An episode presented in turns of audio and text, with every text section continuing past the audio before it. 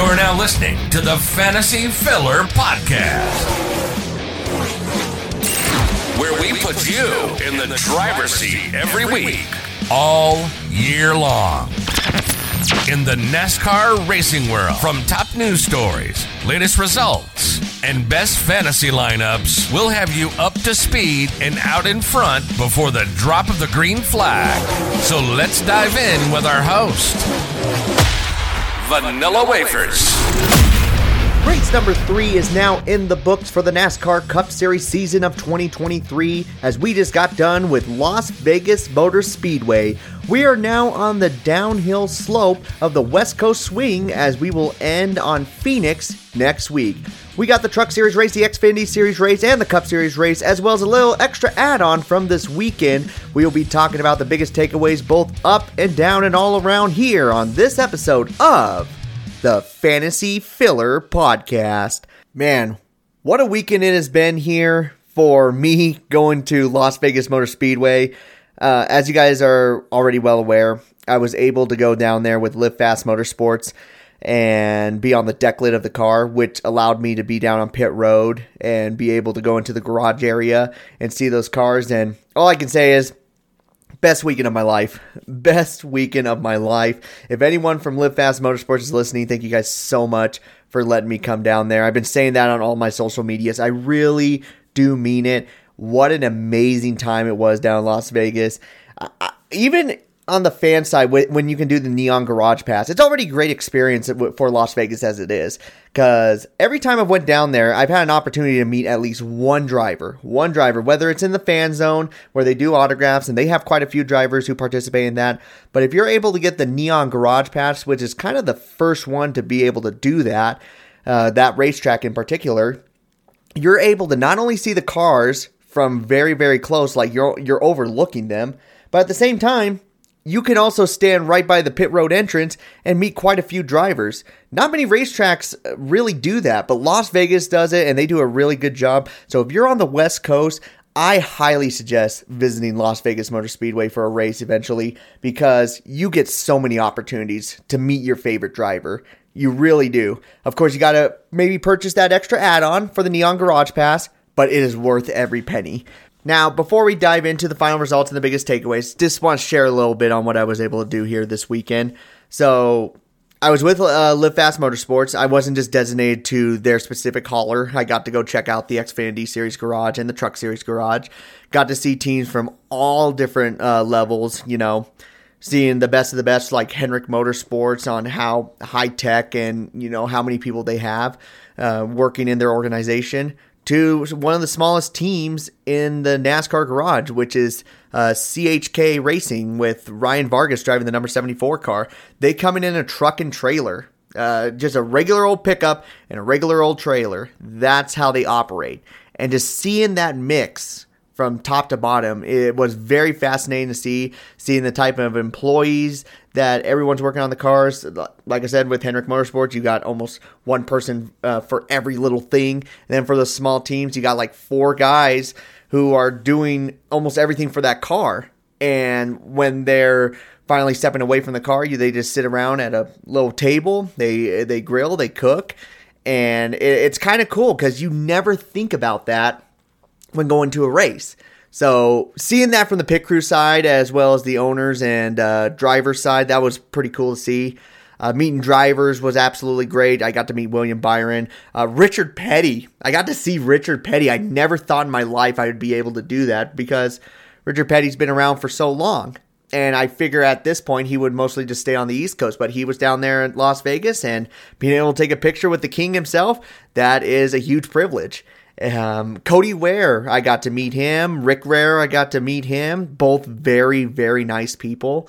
And uh, Cody Ware was probably the best conversation I had on Sunday with a driver. He actually um, talked to me on a personal level. You know, we talked about TikTok. It was a, it was pretty funny. I had to let him know. I'm like, hey man, you're beating me in the followers. That means you are winning the game. Uh, just jokingly. And then he was talking about it and why he doesn't post that much. And we talked a little bit about mental health. And it, it made me truly see these drivers on a more personal level because you just don't think about stuff like that. You think to themselves, wow, they get into this car, they race around, they're living the absolute dream. But it's uh, being able to talk to them one on one, you're like, wow, these guys are just regular people. They're they're they're they're humans. They they got emotions. Um, everything you do, even on a fan side, um, means a lot to them, both positive and negative.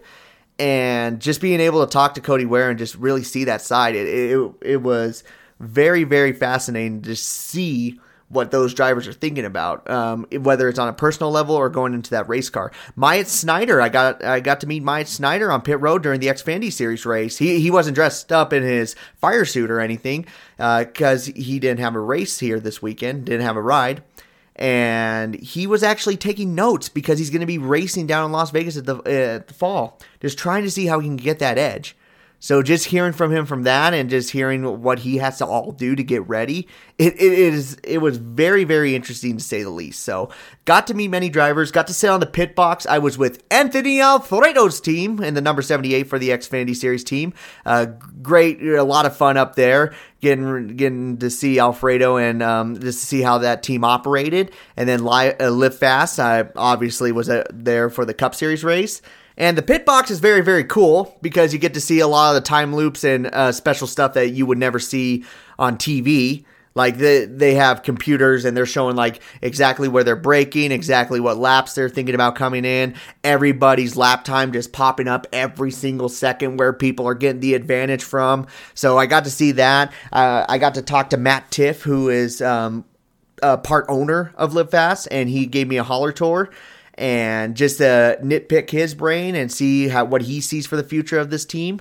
Um, told me uh, they're planning not right now to be successful. They are building their program so in five years from now they can be way more competitive. He says right now, a team like that, your goal is to finish in front of four other charters cars. If you're able to do that, not not just DNFs, but be able to beat like let's say both the Rick Ware Racing cars, a Spire Motorsports car, and let's say Front Row Motorsports. If they're able to beat four cars every single race, then they know they're making steps in the right direction. They're being stronger, and it makes a huge difference for the organization. So I could go on and on about that. I've went I've talked about that for the last few minutes, but uh, just a, just a great experience, and who knows what it will lead to here in the future. Maybe, just maybe, we could have even interviews with drivers. There were some marketing people I was talking to, and they shared the idea that that could be something in the future. So, hey, how how crazy would that be especially for this uh, podcast? That would be so cool to d- talk uh, talk to one of these drivers here on an episode.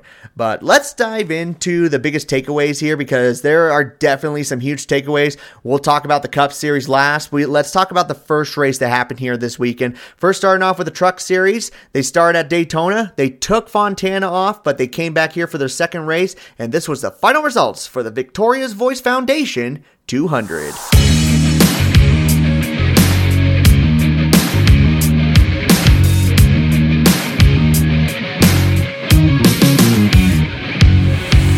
So, for the second race of the Craftsman Truck Series season for 2023, we had 35 trucks on the entry list, meaning none of them had to miss the show. We had some noticeable drivers on the entry list, uh, those drivers being Kyle Busch, Ross Chastain, and John Hunter Nemechek. Everybody else is either running for the points here in the Truck Series or running a part time schedule from the ARCA Series or below. In this race, there was one driver who dominated, and I don't think anyone was surprised on who was able to dominate this race. Uh, that was the number 51 of Kyle Busch. Kyle Busch has unretired from the Truck Series and Xfinity Series to run a few races this year, and he starts it off with a big victory here in the Las Vegas race, leading 84 out of the scheduled 134 laps. I don't think anyone's surprised by this at all. Kyle Busch has always been dominant down here in the lower series, and def and most of these drivers here are relatively new drivers, and they're going against the best of the best. and he, he clearly showed that he was the best in the best. Uh, there were some noticeable drivers who did run up front that I was pretty impressed with. Had Carson Hocevar was able to win a stage and lead 19 laps. Zane Smith was trying his best to catch back up to Kyle Busch. He won the first stage.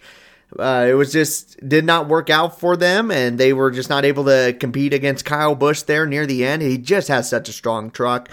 Then now the argument comes up of whether or not he should be coming down here to the truck series. We can talk about that day and night, but I think it's honestly good for where they have it now, where you can only run five races in the season. Because let's be honest, people will come to the Truck Series race and the Xfinity Series race and consider going to those races if their favorite driver is on the entry list. Uh, if I knew that William Byron was going to be at that truck race and I was only going to go for the Sunday race, I would honestly reconsider my plans and try to go down for that truck race as well. It, it, it's actually a beneficial thing from a fan's perspective. Now, for these small teams, on the other hand, there's definitely a disadvantage. At the same time, these trucks are not owned by NASCAR. They're owned by other team owners. So they're kind of independent contractors, so they can do what they want. And if they want a bigger driver to race in their trucks for a few races in the year, so be it. NASCAR holds the rule that there's five races that they can run. Let some drivers do it. And Kyle Busch wanted to pick here Vegas. I don't know the other races he's going to be at, but this was the racetrack that he wanted, and he got the victory in it. This guy's got to step it up. And if they're able to step it up and beat Kyle Busch, that's an even bigger story for them. Not only did they get the victory, but they beat the best in the business. So there's a lot of ups from that. At the same time, there are some disadvantages. But for the most part, I think it's better for these smaller series. Uh, to have them at a few races, not every race. I agree on that one. You don't want bushwhackers or truck ra- whackers. it's so hard to say that. Uh, down here in the series is winning every single race when they're not even running for the championship. That's not fair. But this, on the other hand, I- am okay with this. Uh, some drivers who struggled in this race. Let's talk about the other two drivers that moved down here. John Hunter Nemechek got caught up in an incident where they were running four wide on the back straightaway, collect a few drivers, one including Hailie Deegan.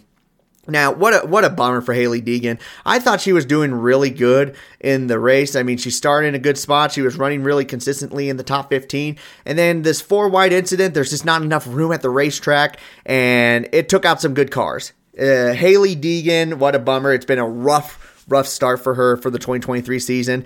A lot of pressures on her right now. I can understand that. So hopefully things can go in the right direction. She cannot have a season like last year, and right now it's kind of looking like that. So I hope she can pick it up. But John Hunter Nemechek, he he was in that same spot, just in the wrong place at the wrong time. And what a bummer for the 17 team. I know Tricon is trying to get some stuff going in the right direction, and having one of your trucks get taken out in the middle of the race is always going to be something that is going to end on a sour note.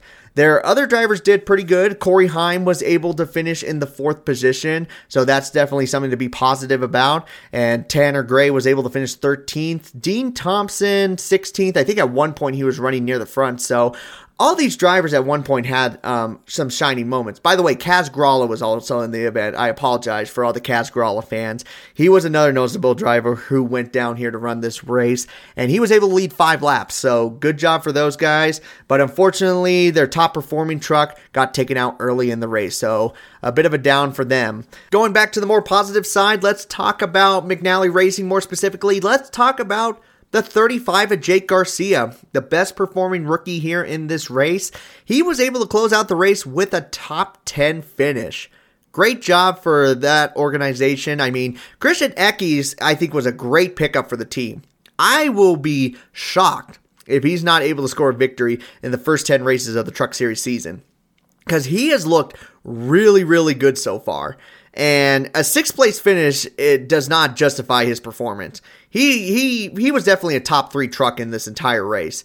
So definitely some good things coming out of that organization. But when your first truck is doing good, yeah, that's that's great and all. But when both your trucks are able to finish in the top ten, that's just an all around good day for the organization. The other rookies, on the other hand, struggled tremendously in this race. Let's first talk about Daniel Dye. Now, Daniel Dye uh, it was very unfortunate because I don't think uh, Fox caught this. Uh, if you were at the racetrack, you noticed this, but I don't think they talked about it at all on the broadcast. But Daniel Dye spun out really early in the race and went down pit road to get his tires changed, and that's why he went a couple laps down. Was never truly able to recover. I mean, for what he got, a top 20 finish, I guess that's okay with the amount of bad luck, but I know he wants something really better than that. Rajah Caruth, unfortunately, gets caught up in an incident in a race that he was running really good at. He was able to finish fifth in the first stage and seventh in the second stage. Just not able to finish it off. But Rajah Caruth uh, showing some good signs as a rookie in that 24 truck. Nick Sanchez in the number two. Now, that driver really surprised me early in the race. Just passing Kyle Busch on lap number eight. Kyle Busch passes him back. Then he's able to get him back once again. And then Zane Smith passed him, and then it all went downhill from there. And I don't know what happened to that team, but I know at one point early in the race, right after he got past, he went back to like fourth, and then he smacked the wall. And from then on, that truck was never the same again. So the the rookies do show signs of life that they are actually really really strong competitors this year but the, these they weren't able to execute the race. They were not able to close it out, and what a damn shame. You you we should have saw two or three rookies in the top 10, but instead we only got one, and that was Jake Garcia. Uh, last rookie was Brett Holmes. He got caught up in an accident on lap number 16. Uh, there's just not much you can do in that situation. Uh, gosh, he had a good starting position too. He was started six, so it looked like things were going to be really, really good. And then an incident in turn one takes him out, and what an absolute bummer. Let's look at the top 15 and then we'll cover the last big story of this Truck Series race. You had Zane Smith in second. Good start for him. Ben Rhodes is in the third position. Corey Heim was able to finish fourth. Ty Majeski in the 98 was able to finish fifth. Then sixth spot was Christian Eckes. Seventh spot was number 42 of Carson Hocevar. Chase Purdy in the four was able to finish eighth. Grant Enfinger in ninth, Jake Garcia in 10th, number 88 of Matt Crafton in 11th, Matt DiBenedetto finishing 12th. He had a really good run. It's uh, actually a shame he was not able to get a top 10. He finished third in both the stages, so great run for him. Tanner Gray in 13th, Stewart Friesen in 14th, and Tyler Ankrum in 15th. And the biggest story, the biggest takeaway out of all this is you never know what's going to happen when you're going out to the West Coast because the biggest story that was talked about in this race was the pit crew members arriving late due to multiple delays in their planes. And when they finally would get on a plane, it would have mechanical problems, so they had to go to another plane. And a lot of teams were left out without a pit crew. They had to put on together just a random uh, group of members to be able to work on the cars on the first pit stops, and makes you appreciate how fast those uh, pit crew members are the top dogs because my goodness, watching those other people do it, it was like, ooh, ooh, those are that's a oh man, that's a not a good one. That's not a good pit stop at all. And then uh, seeing them just run in from the garage area down to the racetrack, I, I saw the whole thing. It was very interesting to see. If you were just a random fan at the race, you had no idea what was going on. You you just see on the TV and also in the garage area a bunch of people running around. You're like, what the hell? And then finally, I put my radio on, and then I realized what was actually going on. Pit crew members were just not arriving to the scene yet. Uh, yeah, that definitely makes us appreciate who's actually doing those pit stops, even for the third division of NASCAR, which is the Truck Series, because seeing the replacement pit crew members compared to the actual pit crew members is just unbelievable. I think even on Kyle Busch's pit stop with the 51 team, uh, with that um, just run together crew. Uh, they missed a lug nut and he had a loose wheel, so he had to go back down and get that adjusted. Oh, uh, could have affected him in the race near the end, but uh, luckily for him, it didn't. He was able to get back up front, no problem. But uh, if we have to give it down to anybody, uh, the biggest down in this race, it would have to be the airlines for costing us potentially a lot of drivers who could have ran for this race because they didn't have a pit crew for the Truck Series event. Very interesting stuff there, and only in the Truck Series could something like that happen. Now let's move on into the Xfinity Series and talk about the third race for them. It's the Alsco Uniforms 300 final results.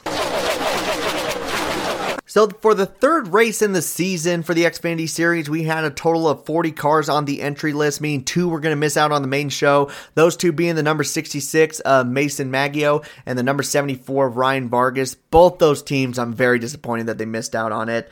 Uh, MBM Motorsports really struggling right now, and now that they're not able to qualify for races, it's it's just brutal for that team. And the 74 team, man, they they've been down on their luck for 18 months at this point. It has just been brutal. So I'm really hoping that something goes in the right direction for that team. In the end, the winner of the race has been the driver who's been the most dominant here starting off the 2023 season. Austin Hill in the 21, his second win already out of three races, and he led 19 laps. He won stage two and just carrying all the momentum here in the Xfinity Series. Austin Hill, what what an incredible jump from the Truck Series to the Xfinity Series he had. Rookie season wins two races for the Xfinity Series with RCR. Then he stays for another year, and now he's won two out of the three events. I would not be surprised if you see him almost at the same level as um, Noah Gragson and Ty Gibbs from last year, getting that many wins. I really see that happening. Just really, really strong start. You know he's going to do good at the super speedways. He clearly shows he has a strong car here at the intermediate tracks just man, oh man, great performance by him. But I don't think he was the strongest car in this race overall as a whole. I think you got to give that to Chandler Smith, who big up for him this weekend.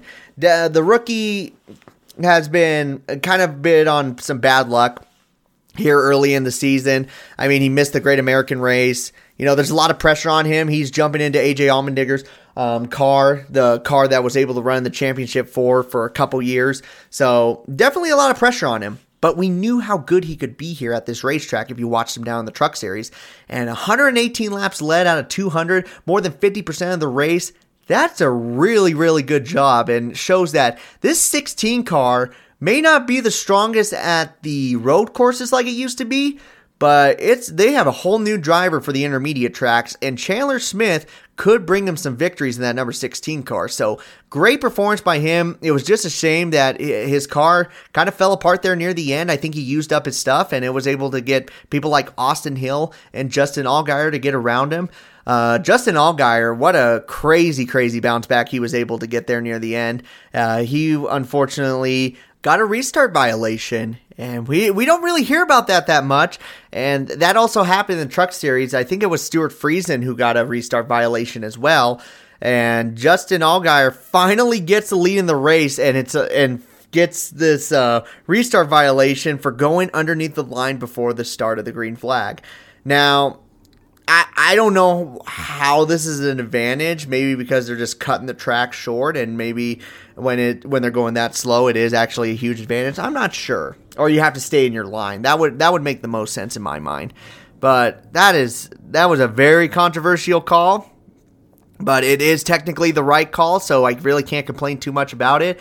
But Justin Allgaier, just something happens to him that takes his opportunity away from winning these races. I bet you if that doesn't happen, he is able to win this race no problem because he had to fight his way through that entire time to get back up front almost won it. If he had probably a couple more laps, maybe even just one more lap, he would have been able to succeed in getting that victory. But it just wasn't meant to be.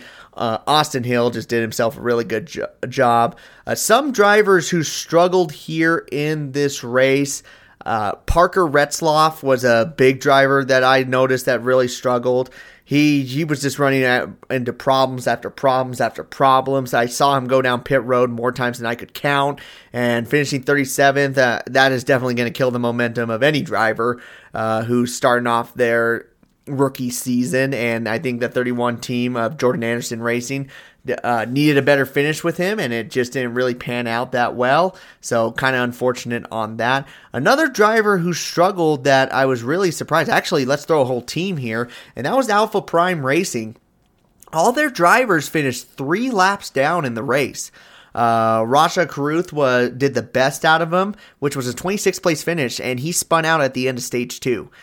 That that team uh, expanding out. My fear is them expanding out a little too far and now they're gonna their performance is gonna drop down. You've seen it from multiple teams. The one that re- that reminds me the most is Rick Ware Racing.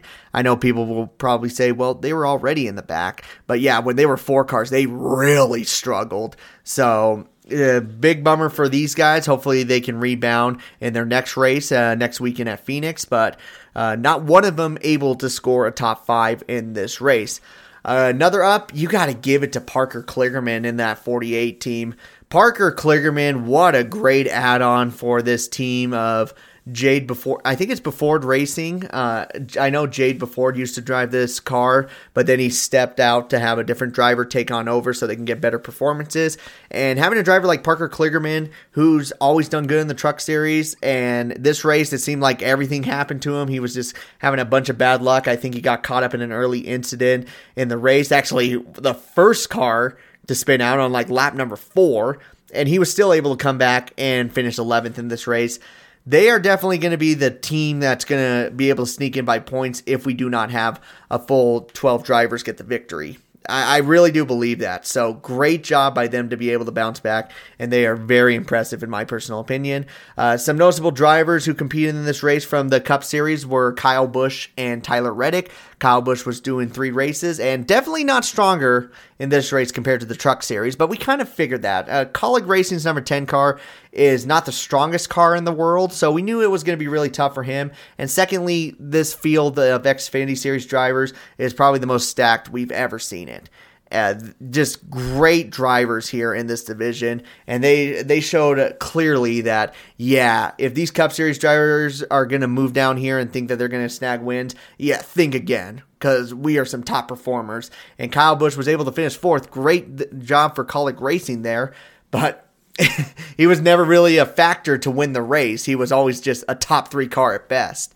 And Tyler Reddick with Sam Hunt Racing just did not have the same power as these other drivers, and he finished 13th. He was the first car one lap down. And overall, this was a really fun race. Yeah, 14 lead changes amongst eight different drivers. You really did not know who was going to get the victory there near the end. Uh, Chandler Smith was the most dominant one, but you also had people like John Hunter Nemechek, Josh Berry at one point, Justin Allgaier, like we talked about. All these drivers had an opportunity to win this race at one point in time.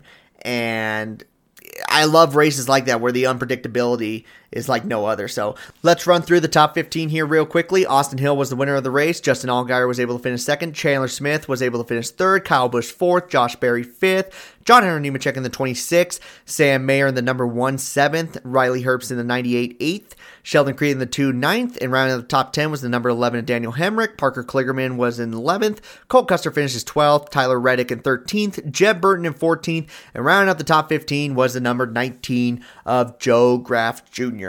Now it is time to talk about the biggest race of the weekend, the third race in the NASCAR Cup Series season for 2023. Let's talk about the final results for the Pennzoil 400 presented by Jiffy Lube.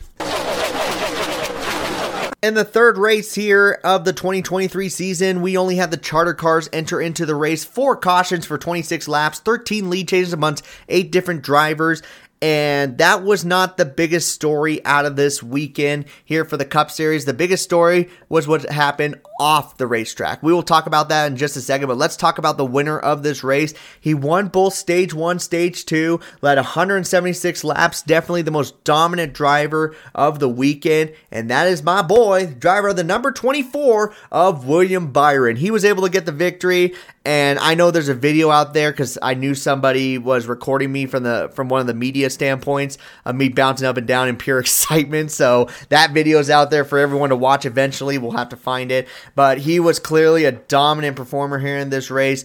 When it comes to the early part of the race season, William Byron and Rudy Fugle just know how to run well. And this is another example. Uh, hopefully, it can go through the entire season, but they're starting off the season strong and they are locked in to the playoffs if we are under 16 winners. Now, his teammates were able to finish second and third, Kyle Larson and Alex Bowman. And Kyle Larson was going to win the race if that caution did not come out with four laps to go. So he had himself a really good car. And Alex Bowman, he was definitely the third best out of that team. I'd say it was a great run for him, but he was nowhere comparable to his two teammates. And there is one name missing out of this Hendrick Motorsports bunch that everyone knows the number nine of Chase Elliott was not the driver this weekend in that number nine machine. It was Josh Berry as a substitute driver as Chase Elliott suffered an injury while skiing. It sounds like he may have broke his tibia. It is not confirmed for sure. We do not know how many weeks he's going to miss. But either way, a big shocker here. He was not able to race here in the Las Vegas weekend. Now, I've been hearing a lot of people talk about this. I, I would listen to the NASCAR radio all the way from Las Vegas up to Reno. So I had a good four hours of listening to it. Everybody was talking about should NASCAR give him a waiver for this incident? And I agree with Dave Moody. Out of everyone I heard, I think Dave Moody said it the best. We have never really followed this waiver thing. The we give a waiver to almost every incident that has ever happened, both inside um, the race cars, whether it was um, Kyle Busch breaking his leg in the Daytona race back in 2015, and um, he was able to come back and get into the top 30 in points, get a few victories, and he was able to race for a championship and won a championship. That was a crazy story. And for the diehard fans who like the Winston style, it's something that drove them nuts. But from a story perspective, from the playoff side, it was an incredible story. You've also had people like uh, Tony Stewart, who got into a dune buggy accident in the 2016 season, right before the 2016 season. Missed like eight races. They gave him a waiver. He was able to get a victory at Sonoma, and he was able to get into the top 30, and he was able to run for a championship. Uh, Jimmie Johnson, he got his wife got COVID. He didn't even get COVID, so he had to sit out, but NASCAR gave him a waiver for that. I can't think of a time where NASCAR has not given out a waiver. And I think they got to give a waiver for this incident because, look, I know people are upset that he was skiing.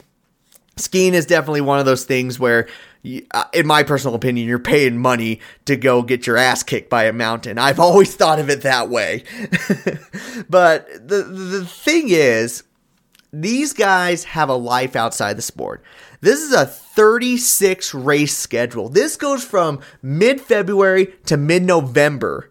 Longest season out of any national sports uh, association in the entire world. I I don't think anyone comes even close to what NASCAR is able to do. So these guys need to find a way to do, have some free time. They can't just work, travel, work, travel, work, travel. They'll go insane. They, they need to have free time. And you can say skiing's very dangerous, but you can also say going bicycle riding's dangerous. Riding a dune buggy is uh, dangerous, according to Tony Stewart. Driving in sprint cars is definitely dangerous. Uh, you can even be walking down the street and someone could hit you. Riding a motorcycle. Uh, there's so many things you can talk about there. So banning drivers from doing stuff outside of the sport, I don't think is the right way to go whatever deal they have with their owner, they should obviously follow that. If they agree to not do extreme stuff like that, then that's on them. But I don't think NASCAR needs to step in and make a rule at this point like, okay, drivers, you need to make sure you don't do anything dangerous outside the sport. Like, it's it's already a dangerous sport. What do you mean? Like, I'd say driving a NASCAR is the most dangerous thing they're doing on a week by week basis. Not going skiing. Um, if you wanted to fix this situation, this is my personal opinion get rid of the waiver, get rid of drivers have to attempt to qualify for every single race. And if a driver misses a race for any reason at all, any reason, they can still run for a championship as long as they got the victory and they're in the top 25 in points. I don't even care if it's a part time driver. If he only runs 20 races in the regular season rather than 26, and he's able to beat uh, 10 full time drivers and get a couple victories, I think he should run for a championship. He clearly shows that he's one of the strongest drivers in the group. And if that team is willing to run those final 10 races, so be it. Have him in the car. I think that would I think that would solve our situation so very well because I think of the truck series a few years back when Grant Enfinger did not have a full-time ride and he unfortunately missed one race. One race the entire season. It was the Daytona infield race and he was able to finish, I do believe, seventh in points, but he could not run for the championship because he missed that one race. And it drives me absolutely crazy that he was not eligible because he missed that one race. I don't think that is fair at all. If he was there by point, he clearly showed he was a great driver. He just did not have an opportunity ride. So get rid of the waiver. Uh, if you want, if someone misses a race, have them make it into the top 25. Now, I could hear people say, oh, then everyone's going to sit out of Daytona. Well, not necessarily. Actually, I think the exact opposite happens. Do we really think drivers are going to sit out multiple races during the summer stretch when they have contract deals with sponsors that they're going to say, you know what? I already won my race. I can miss the next two races, still be in the top 25. I'm sitting out. I'm taking a break. Maybe someone's going to do that, but I'll tell you what, if I'm on the business side and I'm looking at my sponsorship, if I can only sponsor six races, I'm not going to take a gamble on those teams because I know there's a chance it's going to be some other driver running. It could be like um, an Xfinity Series driver. I don't want the Xfinity driver to be running it. I want the top dog. If I'm paying that money, I want the best of the best in that car. So you're not going to see drivers sit out of races because they got their victory and they're thinking, oh, I'm playoff eligible because we got rid of that waiver thing. You don't have to attempt every single race. I don't see that happening. I think if you make the minimum requirement top 25, maybe top 20 for the Xfinity series and the truck series, or even top 15, I, I, I don't care what you do. If you think that's the best spot, then so be it. If they can hit that level and miss races, that just shows how good they are compared to those other drivers. I seriously believe that. Eh, whether or not NASCAR does that is beyond me. Who knows how they're going to handle this? Uh, I I clearly see them giving a waiver to Chase Elliott. There's there's there's nothing pointing in the direction that they would not give it to him. Maybe if he was part of an illegal activity and he got in trouble with law enforcement, that's a different story. That's not the case here. It's a ski accident. So my biggest takeaway from all this is don't punish the drivers for having a life outside of motorsports. And at the same time, if you're worried about drivers missing out, or if you're worried about drivers sitting out, or anything like that, then get rid of the waivers and make it a requirement if they do miss a race to finish in the top 25, and then they're eligible if they have a victory. That's that. I think that would solve that situation extremely well here in this situ uh, overall. So Chase Elliott, I don't know how long he's going to be gone for. It sounds like it could be a couple weeks, maybe a couple months. We don't we don't know yet. We do not know and we may not know until the end of this week. But definitely the biggest story there. Some drivers that really did impress me here in this race that we should give shout outs to. Uh, Bubba Wallace and Christopher Bell and Austin Cindric. Fourth, fifth, and sixth right there. So Bubba Wallace was definitely looking for a redemption from the last race we had here at Vegas, and he clearly did it. He the team got better and better as the race went on. They couldn't compete against Hendrick Motorsports, but to be able to finish fourth, hey, great job for them. It was just a great performance for them. That definitely a step in the right direction. As 23XI is showing, hey, their intermediate package is still doing really well. Christopher Bell, I did not want to trust him this weekend. I told people to stay away from him and he gets a top five finish, so of course he does. But hey, it's been a rough few races here for that number 20 team. So for them to finally actually get a good finish, good for them. They're starting to get steps in the right direction. They they got to get out of that slump, and I think a top five finish is going to help them out with that. Austin Cindric, hey, awesome job for Austin Cindric. Uh, d- he's still a very young driver. He's just starting out his second full time season. And for him to finish sixth at an intermediate track that usually only the top teams dominate at, hey, good showing for him. That is for sure. Who didn't have a good showing that truly shocked me was the his teammates. More specifically, Joey Logano and Ryan Blaney. Now, Joey Logano gets smacked into the wall in in one incident, and then there's another incident. He runs out of room, and I think someone else hit him again, and he goes down the infield, has some bad right damage, and he's not able to continue on. Had the pole, led nine laps, but he was running around the 16th position when this happened. He did that somehow, some way. This team struggled, and nobody, I mean nobody, thought that Joey Logano was going to struggle in this race like he did. But no stage points. He he got he was out on lap number 183. Uh, the stages ended before that. So that just shows you how bad they were struggling as a whole.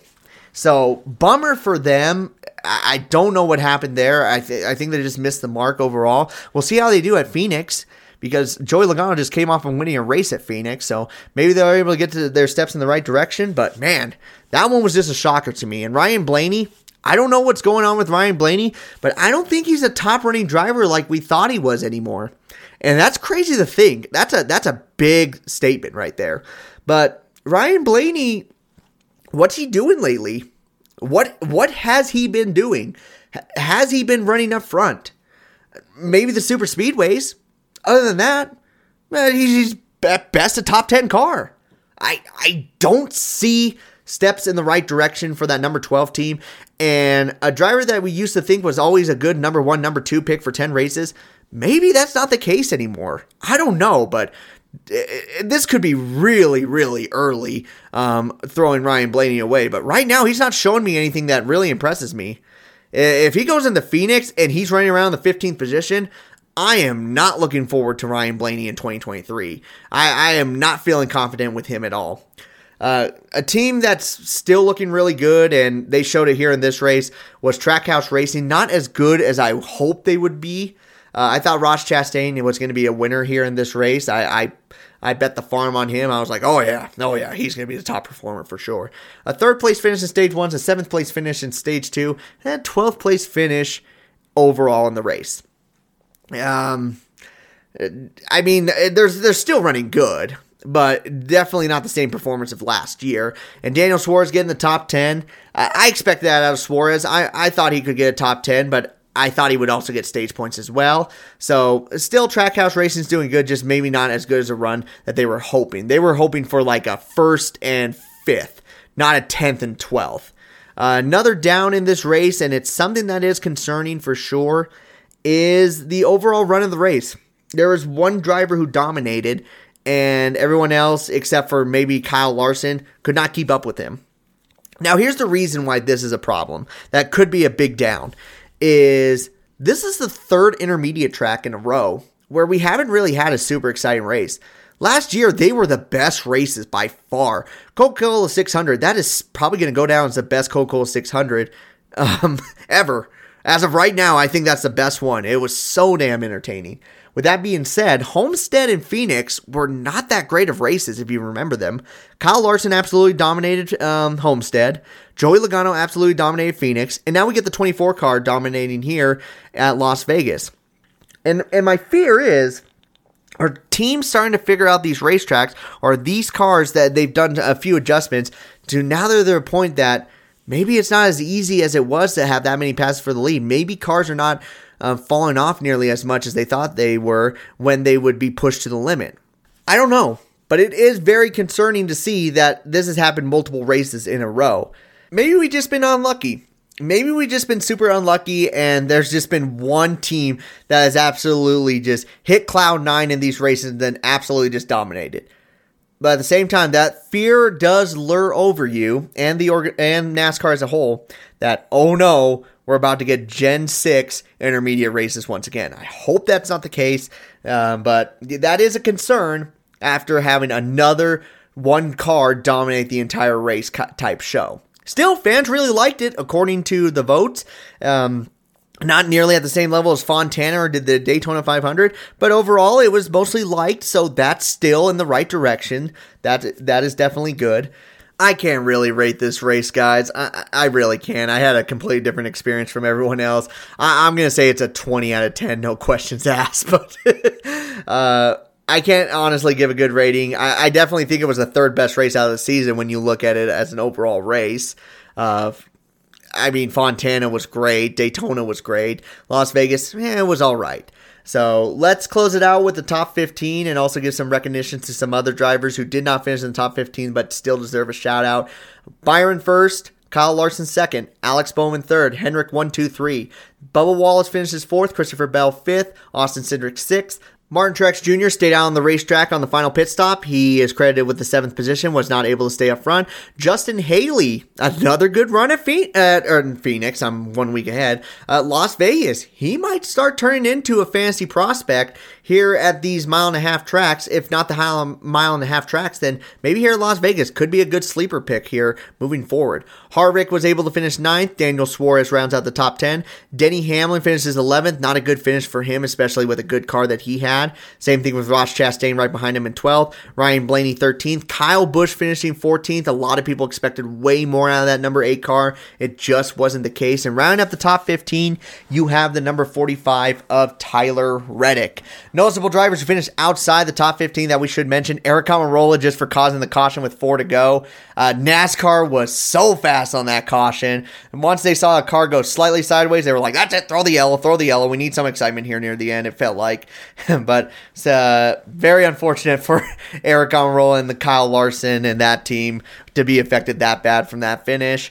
Uh, the number six of Brad Keselowski, he definitely was a top 10 car the entire race. Fortunately, got caught up in the last lap incident, and he was credited with the 17th position. And then moving down, uh, BJ McLeod, the 78. I'm, of course, I'm going to mention him. He finished 32nd, was able to beat JJ Yeley, Ty Dillon, Cody Ware, and Joey Logano, who was the only driver who was not able to finish this race.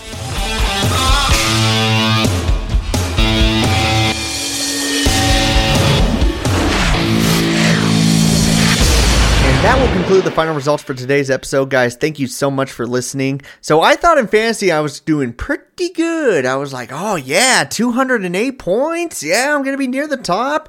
I finished 11th in our league. 11th.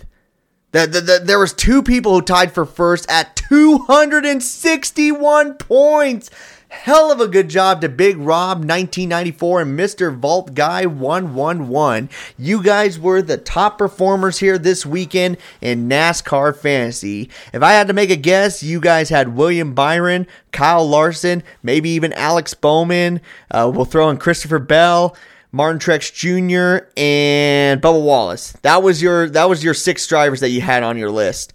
If that's the case, incredible job to you guys, and you guys did the uh, matchups really, really good. So just an incredible job. I think that's a perfect score. I really think that's a perfect score. Finishing third at 238 points was Hebrew Hammer, and there was a total of 15 of us that scored, or excuse me, 16 of us that scored 200 plus points. You guys did an incredible job here this weekend. And if you still want to join that league, you can do so at fantasygames.nascar.com.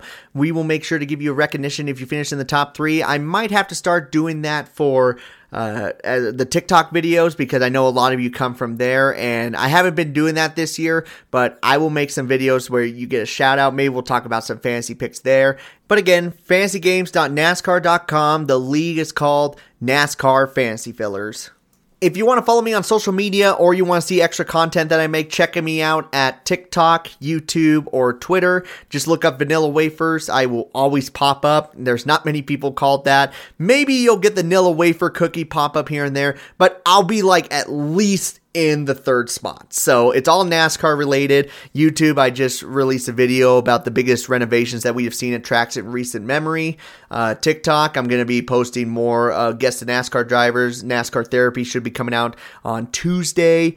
And also some card openings to see if we can find Mario Andretti. Uh, spoilers, uh, no luck so far in the first 46 episodes. So we'll see if I ever am able to find that card. And uh, final shout out once again, Circle B Diecast and Live Fast Motorsports for letting me come down to Vegas. I hope to do the same thing at Sonoma, maybe even the Fall Vegas race again. Uh, it's just incredible experience. So we will see what will happen there. And thank you to all the fans that I saw down there. I saw quite a few of you guys, so greatly appreciate that. And it's always great to be able to meet fans and be able to spend that time with them and actually hear from you guys. So, uh, again, if you were one of the people that saw me at the racetrack, and got to talk to me. I greatly appreciate you. And thank you guys so much for listening. So let's wrap up today's episode of the Fantasy Filler Podcast. I have been your host, Vanilla Wafers. I have been able to lead you to the front of the field. So why don't we grab that checker flag, do some burnouts, and head on out. So you all take care. This has been the Fantasy Filler Podcast.